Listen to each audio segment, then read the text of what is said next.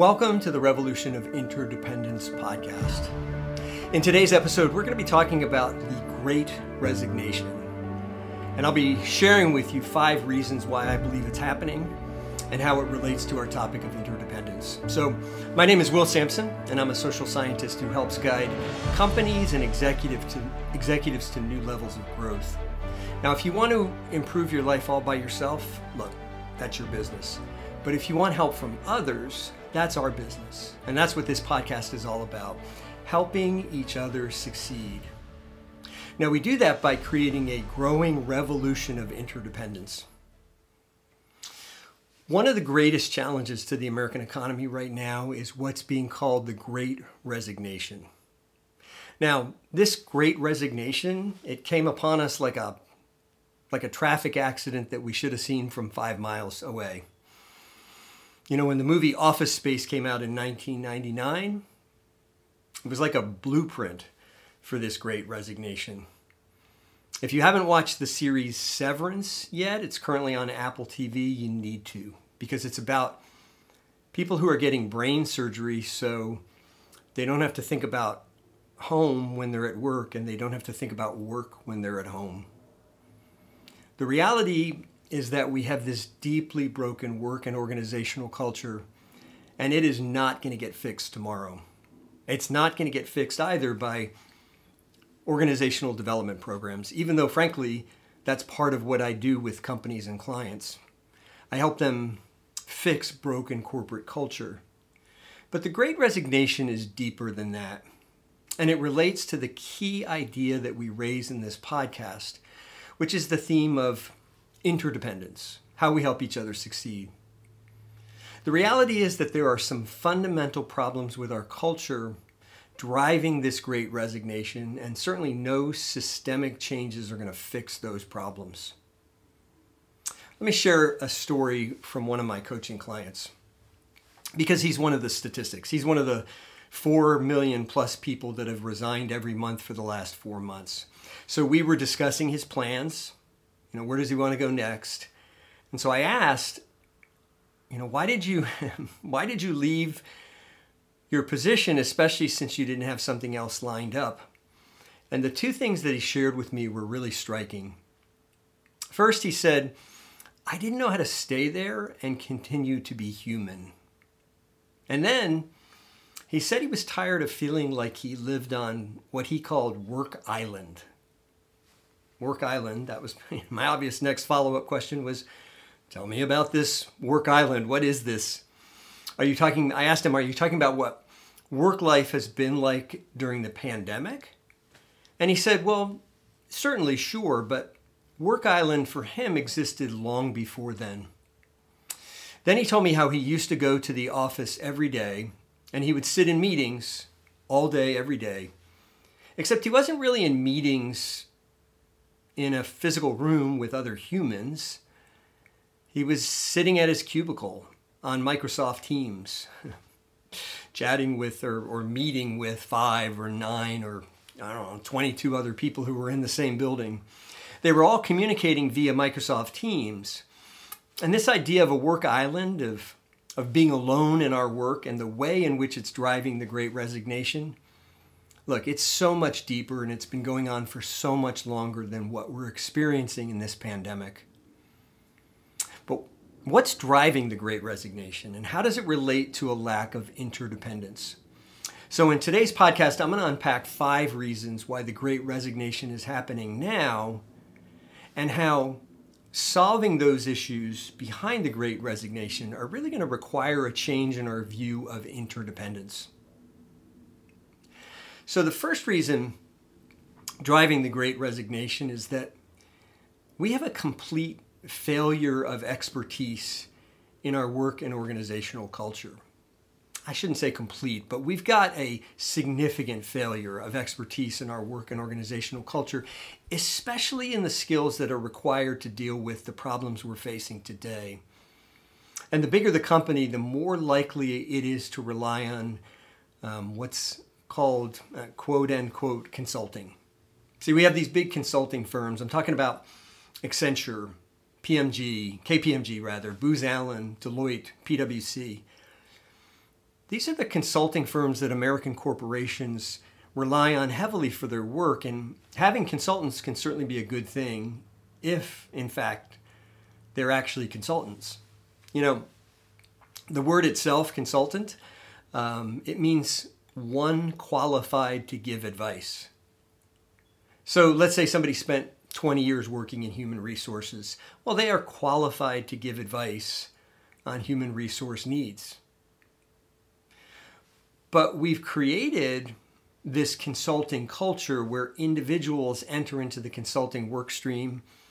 They never actually develop any expertise in any area but consulting itself. So we have consultants who are experts on consulting, not on IT, not on HR information systems, etc. See, there's this pipeline from some of our best schools into some of our best consulting firms. Individuals are recruited straight out of Brown or Stanford or Harvard, along with you know all the great state schools, the smaller schools, and they're recruited straight into this stream of consulting. So they learn the methodology of a consulting firm. Then they move out and start engaging with clients with that particular consulting firm's framework for how they deliver their advice. So, what do we have now? We have a group of people who are skilled and capable at delivering a framework, but frameworks are they're good for solving complicated problems. So, look, when I want to buy a car, I definitely want to know that the engineering firm uh, or the engineering group of that auto manufacturer had a good framework for building reliable brakes. Because that's a complicated problem. Like, I want to make sure that the team developed the brakes in my car, that they've really thought about all the factors that could go into braking properly. But building a braking system for automobiles, that's a complicated problem. It benefits from a well followed framework. Most of the challenges that our companies face today are not complicated, they're complex. They're problems that require really looking at the interplay of different ideas. They require deep expertise in all the areas that are being affected. The challenges our companies and organizations face today require the ability to understand and address the interdependence of multiple factors related to people and to culture. But instead, what the consultants are bringing is a set of repeatable processes, literally all the way down to like their PowerPoint decks. You know, I work for a lot of different tech companies, and I can usually look at the first few slides of a PowerPoint deck and tell you what consulting company it came from. Oh, I, lost, that's a PwC deck or that's an Accenture deck. Now, you might be saying, well, what does all that have to do with the great resignation? Here's the reality people are abandoning what they think of as bullshit jobs. You know, when we look at the data, people are largely quitting jobs because those jobs just don't have meaning to them. Companies that don't pay attention to what to what I sometimes call the fourth constraint. Um, you know, in corporate speak, you often hear executives and project managers, they'll talk about triple constraints time, scope, and money. But there's this fourth constraint it's people, it's culture. And it leads, not paying attention to it, leads to jobs where people don't want to stay and they don't feel they contribute. See, I have a first row seat on this because my corporate work is exclusively around the area of change management. So when I see the consultants show up, I know they're going to be more than capable to address things like time, scope, and money, because frankly, those are easy things to measure. But people, culture, they're really difficult to measure. And they're not repeatable, not in any kind of meaningful way. They require thoughtful analysis um, and understanding of the interplay of different ideas. And I see this quite a bit because I work mostly with large tech companies going through organizational changes. And the consultants come in and they make sure that the time and the scope and the money, all those things are aligned. But not necessarily the people. See, time, scope, and money, those are complicated problems. But if, because they interrelate to each other, but and they need to be done sequence in a certain sequence. So change one factor, and the other two are going to change, but largely in sort of predictable and repeatable ways. But humans and culture, we are we are complex things, and companies and organizations they don't often pay attention to the need to help people navigate change, to understand who they are, where they find meaning, where they find purpose. And that's what dri- that is what is really driving this lack of meaning and driving the great resignation. Workers workers are viewing the available jobs as undesirable. And that's at the core of what's driving the, these resignations. So how do we solve the problem? And this is this is where I think interdependence becomes such an important topic. Paying attention to interdependence allows us to ask, how do we hear from each other? It allows us to ask, how do we listen to each other? See, when we focus on interdependence, we're more likely to ask, how do we make sure everybody has a voice? You know, the movie Office Space may have been more than 20 years ago, but change the name of the company, change a few of the variables, and that movie could have been made today. So we've got to begin to build a sort of true expertise in humans and culture back into our businesses, back into our organizations. Now, reason number two the second thing driving the great resignation is that American corporations, especially Western corporations generally, are not really willing to engage in transformation. They want to make problems go away. Now, I realize that's a broad statement, obviously, and within every organization, there are executives and managers who are deeply interested in transformation. And even in some of the largest, or, even some of the best companies, I should say, there are managers and executives who are not interested in transformation. But, you know, we're in the midst of a time of vulture capitalism what's what's true of our time is that we view the successful companies as growing their profits quarter over quarter. They're, they meet all earnings expectations every time there's a market call. And in that environment, it's really difficult to enact true transformation. See, we like the consulting approach, we like the repeatable processes. Because it feels like we're getting stuff done. you know 50 people met and we put a bunch of stuff on a spreadsheet. But the type of transformation that's required that's the harder work.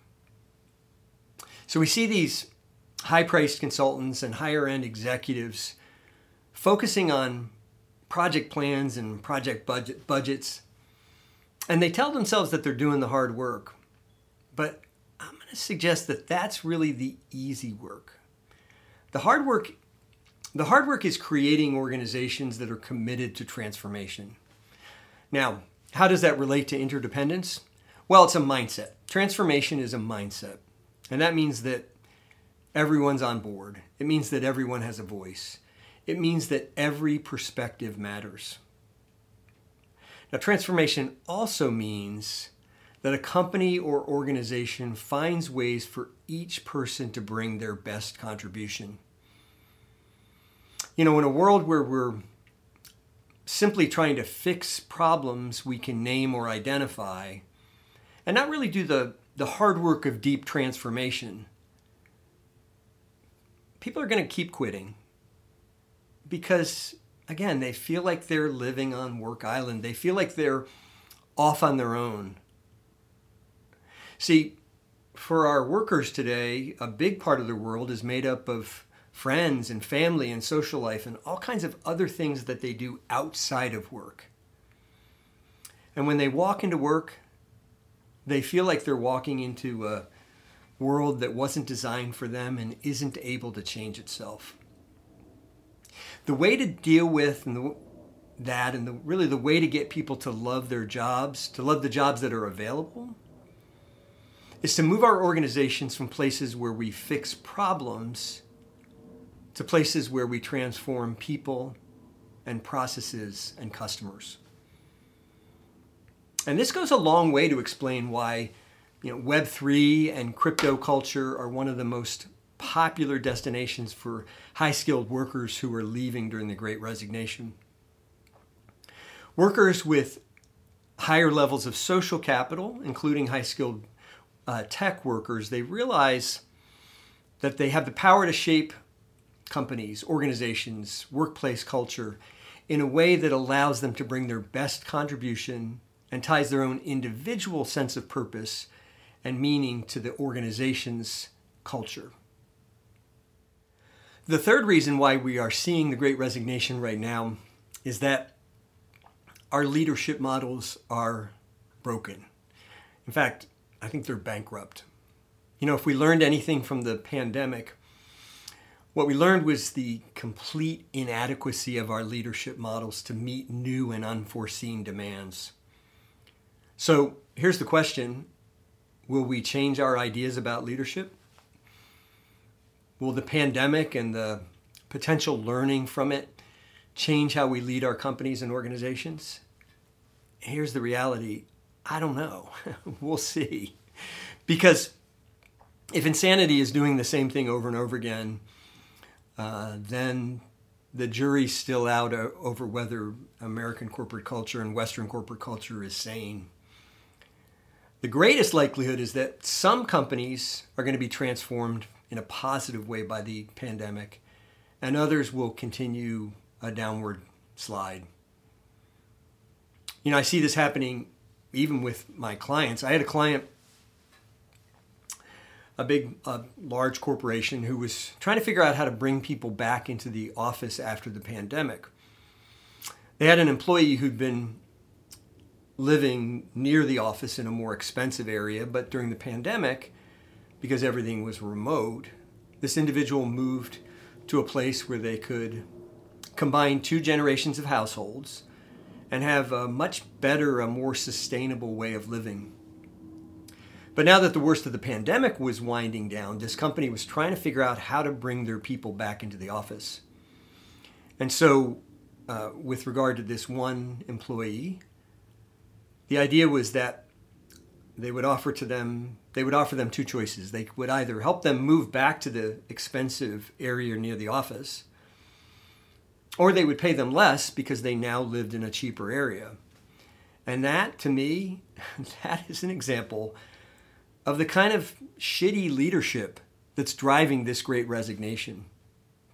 Because my question to that client was were they a solid contributor during the pandemic? Oh yeah, they would say. Yeah, no, they were they were really great. In fact, they earned their quarterly bonuses. Uh, they grew their work. So the obvious follow-up question was, well, will they be able to continue to value to grow their value remotely you know let's say they could only come into the office a couple times a month and their answer was well you know maybe they could but we have a policy that we pay people based on where they live now that that to me is like a classic example of the terrible leadership models that drive our corporations and our organizations and that's going to have to change now, you may ask, why is the leadership model so broken? Well, it's old. I mean, really old. You know, it's older than Toyota, it's older than the Industrial Revolution. How old is our leadership model? I know it sounds like a bad comedy routine, but ask yourself what metaphor we use to describe leadership. Often we talk about a pyramid. It's small up top, up top, and much, much bigger on the bottom. You know, like when we built pyramids. and that model worked, frankly, when there were dramatic differences in skill levels, knowledge, ability across the workforce. That is not the world we live in anymore. But, but, it's still the leadership model that we have. It's a model that's based on enforced hierarchies and responsibilities granted by job description. And how do people feel about that model today? Well, I don't know. Why don't you ask the 4.3 million people who resigned in January of 2022 alone? Nobody wants these jobs. See, our way of leading people is broken. And frankly, it didn't necessarily get better during the pandemic. What seems to be true from the data, from the data that we're looking at, is that the companies that had a healthier leadership model got healthier.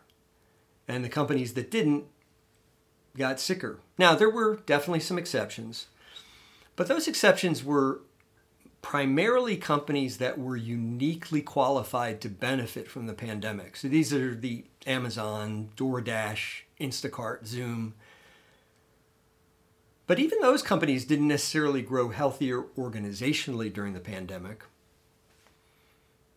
So, how do we solve this leadership problem? Well, this is where I think interdependence is a critical concept because the way we heal this problem is to move from leadership to what I call contributorship. Now, leadership says that my authority derives from my title or from my position on the organizational chart. Contributorship says that my authority relates to what I contribute to the network.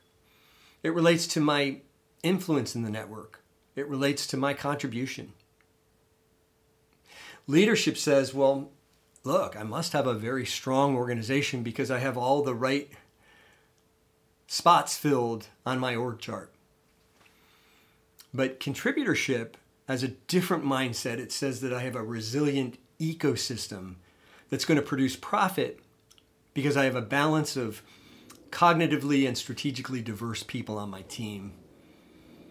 And this idea didn't just come out of my brain, it's well documented in the research. There's a Harvard Business Review study from 2017 that demonstrated when you've got cognitively diverse teams of people that those teams can solve problems 25% faster.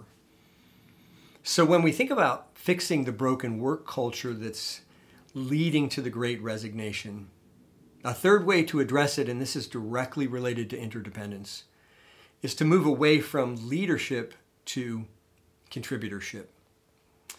And there are ways to measure this factor. I use a tool in my practice called the AEM Cube, but there are other tools that do it. Now, problems like our broken leadership model are not ones we cannot solve. They're simply problems we haven't solved yet. Now, the fourth problem driving the great resignation is the way we manage our companies.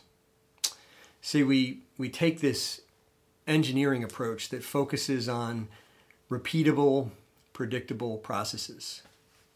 Now, let me ask you a question. How, uh, tell me how a repeatable, predictable process was going to help us in a global economic collapse that was caused by some aggressively mutating virus. I mean, here's the deal. The pandemic showed us that a lot of what we do in our companies just isn't repeatable, at least not the way we think it is. And it's not like our management models were working anyway. I mean, many of our companies fail to execute on their core strategy. Projects fail all the time. Because I work in large corporations doing change management, I, I consistently see the wreckage of failed projects all around me. And at least in the IT space, about one in six corporate IT projects fail so badly that they actually threaten to shut down the company. So, just like our pursuit of a failed leadership model, our failed management model is wrecking us, it's destroying us. We need a new management model. And what we really need what we really need is a new corporate operating system. It would be an operating system based on interdependence, based on being transformational, based on elevating human expertise, not process expertise. And one of the ways to build interdependence into our management model is to move from project and program management to design thinking. Now, not for every initiative, obviously. There are some efforts that call for the kind of repeatability that's off, that is offered by projects and programs. But the major changes we face, and those these are the ones that are the difference makers for the companies that succeed, they require design thinking. Now, how would design thinking be different? Well, it would begin with what I described earlier as that fourth constraint. You know, we so often think of our work, especially in corporate settings, in terms of time, scope, and money. What if instead we thought about it from the perspective of the group that was having the problem? What if instead of thinking only about time, scope, and money, we started with the real world people who are having real world problems? And then we began to imagine solutions for those problems. We prototype those solutions. See, that would give us the ability to move beyond traditional project management. And I think this is where interdependence becomes so important. Design thinking brings people into the decision making process. It requires a community of thinkers that would it would allow us to guide people through unfamiliar problems. And if the pandemic taught us anything, it's that unfamiliar is the new norm. You want to solve the great resignation, then get your people involved in creating the solutions and the culture that will move your company forward. The fifth reason for the great resignation is that our companies and our organizations suffer from a lack of meaning. You know, in my practice, I deal with individual coaching clients and I talk with them about meaning and purpose and you know, I ask them what is their unique value proposition in the world. Companies should have meaning and purpose as well, as well.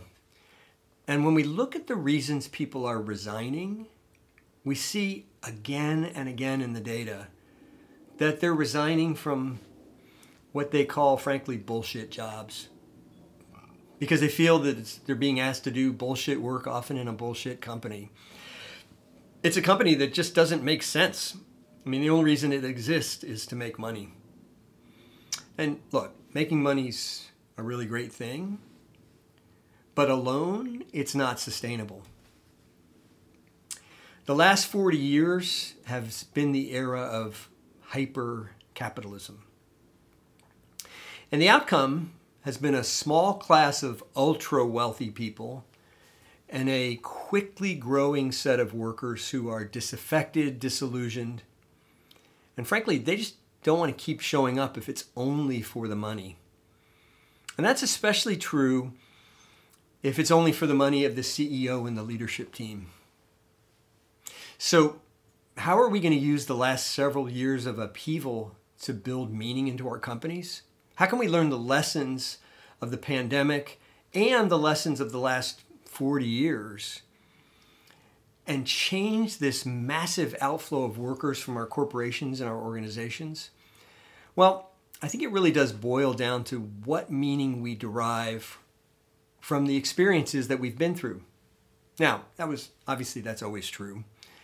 If you look at the last hundred years or so, though, there are two great world events that are worth looking at for examples of what we could do next. In 1945, we, we had the end of World War II, and after that war, we had this national outpouring of interdependence. You know, people came together to fix some of the really great problems in our world. And uh, I'm not naive. the 50s, 60s, they didn't fix everything. But in the decade or so that followed World War II, we saw some of the most significant legislation in our nation's history. We had the birth of the modern civil rights movement. We had the passage of the Civil Rights Act and the Voting Rights Act. Now, unfortunately, those things have been undone in many ways, but the reality is that we, we reacted to global conflict by working together. And ironically, in the United States, we created a bunch of programs that have now become the bedrock of the billionaire class. I mean, uh, it's ironic, but after World War II, we created some of the most important and valuable public programs the world has ever known. The enormous efficiency, though, of the US federal government in creating public goods like the internet and the interstate transportation system, frankly, it's the only reason we can differentiate between Elon Musk and Elmer Fudd. you know, while our response to World War II, it didn't fix everything, it did create a climate where we were able to address meaningful problems. But we have a second example from the last hundred or so years, and that's the the last global pandemic we had beginning in 1917. After that scare, what happened? Well, we had the roaring 20s where we partied ourselves into oblivion. Here's the reality our companies are simply reflections of the culture. And after 1945, we had the greatest economic expansion we've seen in this country. After 1917, we had a global economic collapse. So, what's going to happen next? We don't know, and the jury's still out. But here's what we do know the world is changing, and our companies have to change with it. Or we're going to continue to see this massive outflow of people so to bring about this change, we really need to we need to imbue our companies with a sense of meaning. And how do we do that? Well, anytime I'm talking about meaning, I'm going to turn to Viktor Frankl. You may know Viktor Frankl uh, wrote the book Man's Search for Meaning, and he was he was developing this significant therapeutic model that he called logotherapy, and then he found himself on a train to Auschwitz. Frankl believed that if he could test that theory, his theory, even in the worst of times, that it would validate his idea under unimaginable human conditions. So, how did Frankl say we find meaning? Well, he said we need three things we need a meaningful project to work on, we need a redemptive perspective on our suffering, and we need a community of people who love us. Now, imagine if our organizations became places where people had meaningful projects to work on. I don't exactly know what redemptive perspective on suffering would look like in our work and organization, our work in, in our companies and organizations, but certainly those places would be places where workers could bring all of themselves, 100% honestly, and they would be in a culture where they didn't live on a work island. What if we created a community of people in our companies who loved and supported each other? Now, this search for corporate meaning, it was happening long before the pandemic. The Business Roundtable, that's an organization of American CEOs, and a few years ago they said that we need to rethink the American corporation. Yes, it's true that American companies are profitable, and yes, the American economy is still leading the world. But it's also true that Americans deserve an economy that allows each person to succeed through hard work, through creativity, and allows each person to lead a life of meaning and dignity. So, what would corporate meaning look like? Well, I think we would move away from pure profit. And our companies would begin to have a balance, a balanced scorecard, if you will, that includes profit, yes, but also people and social impact.